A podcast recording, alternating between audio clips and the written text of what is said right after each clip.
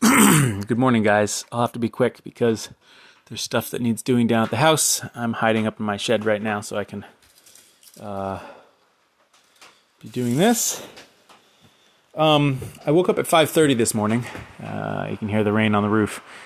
I woke up at 5:30 this morning uh, with a numb hand, my my main hand, my left hand, um, and at first I thought, oh, geez, I've been overdoing it with using the clippers and and all that. Except I knew that I hadn't. I've the last three or four days I've been doing deliveries, cutting trees for uh, for delivery. I I just haven't been using my hand to forcefully squeeze clippers in any real way, and so that didn't quite ring true. And yet I couldn't figure out why my hand kept uh, going numb. Often.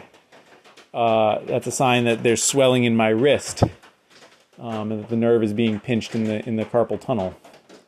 Um, but that didn't seem to be the case. And when I finally got up and lit a fire in the stove and was was up, um, I started doing some stretching, and I discovered that my chest was incredibly tight, and also my what is it, my tricep, the back of my arm, and just my shoulder socket in general. Um, my left shoulder, and that makes total sense because what I have been doing is um, cutting a lot of trees, and that's using a saw in my left hand, often up at head height. So my elbow is up high so that I can do that. So um, there's a lot of there there was just a lot of tightness in that arm, and it makes sense that that tightness would develop after several days after the actual thing happened because um, while I was doing it, it was sort of keeping things limber enough. But as that muscle stops being used for a couple days and starts to tighten up, that's what um, led to the numbness in my hand. And I bring it up, first of all, because I think it's a, a, helpful hint in its own right. But it's a good reminder that things are often um, the the place of the symptom is often different from the place of the root of the problem.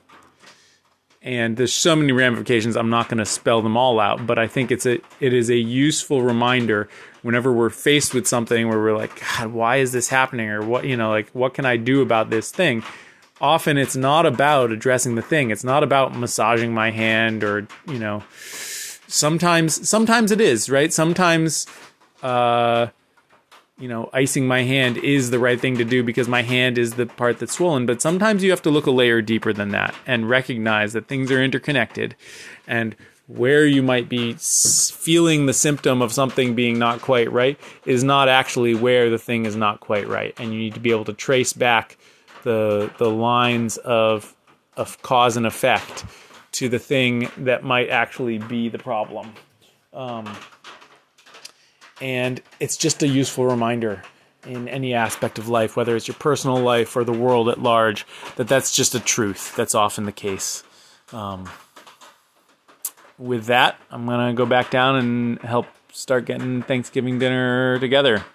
I hope you guys have a good Thanksgiving. Stay safe. Um, and I know we all have a lot to be thankful for, and and uh, it's good to remind ourselves of that. Thanks for listening. Talk tomorrow.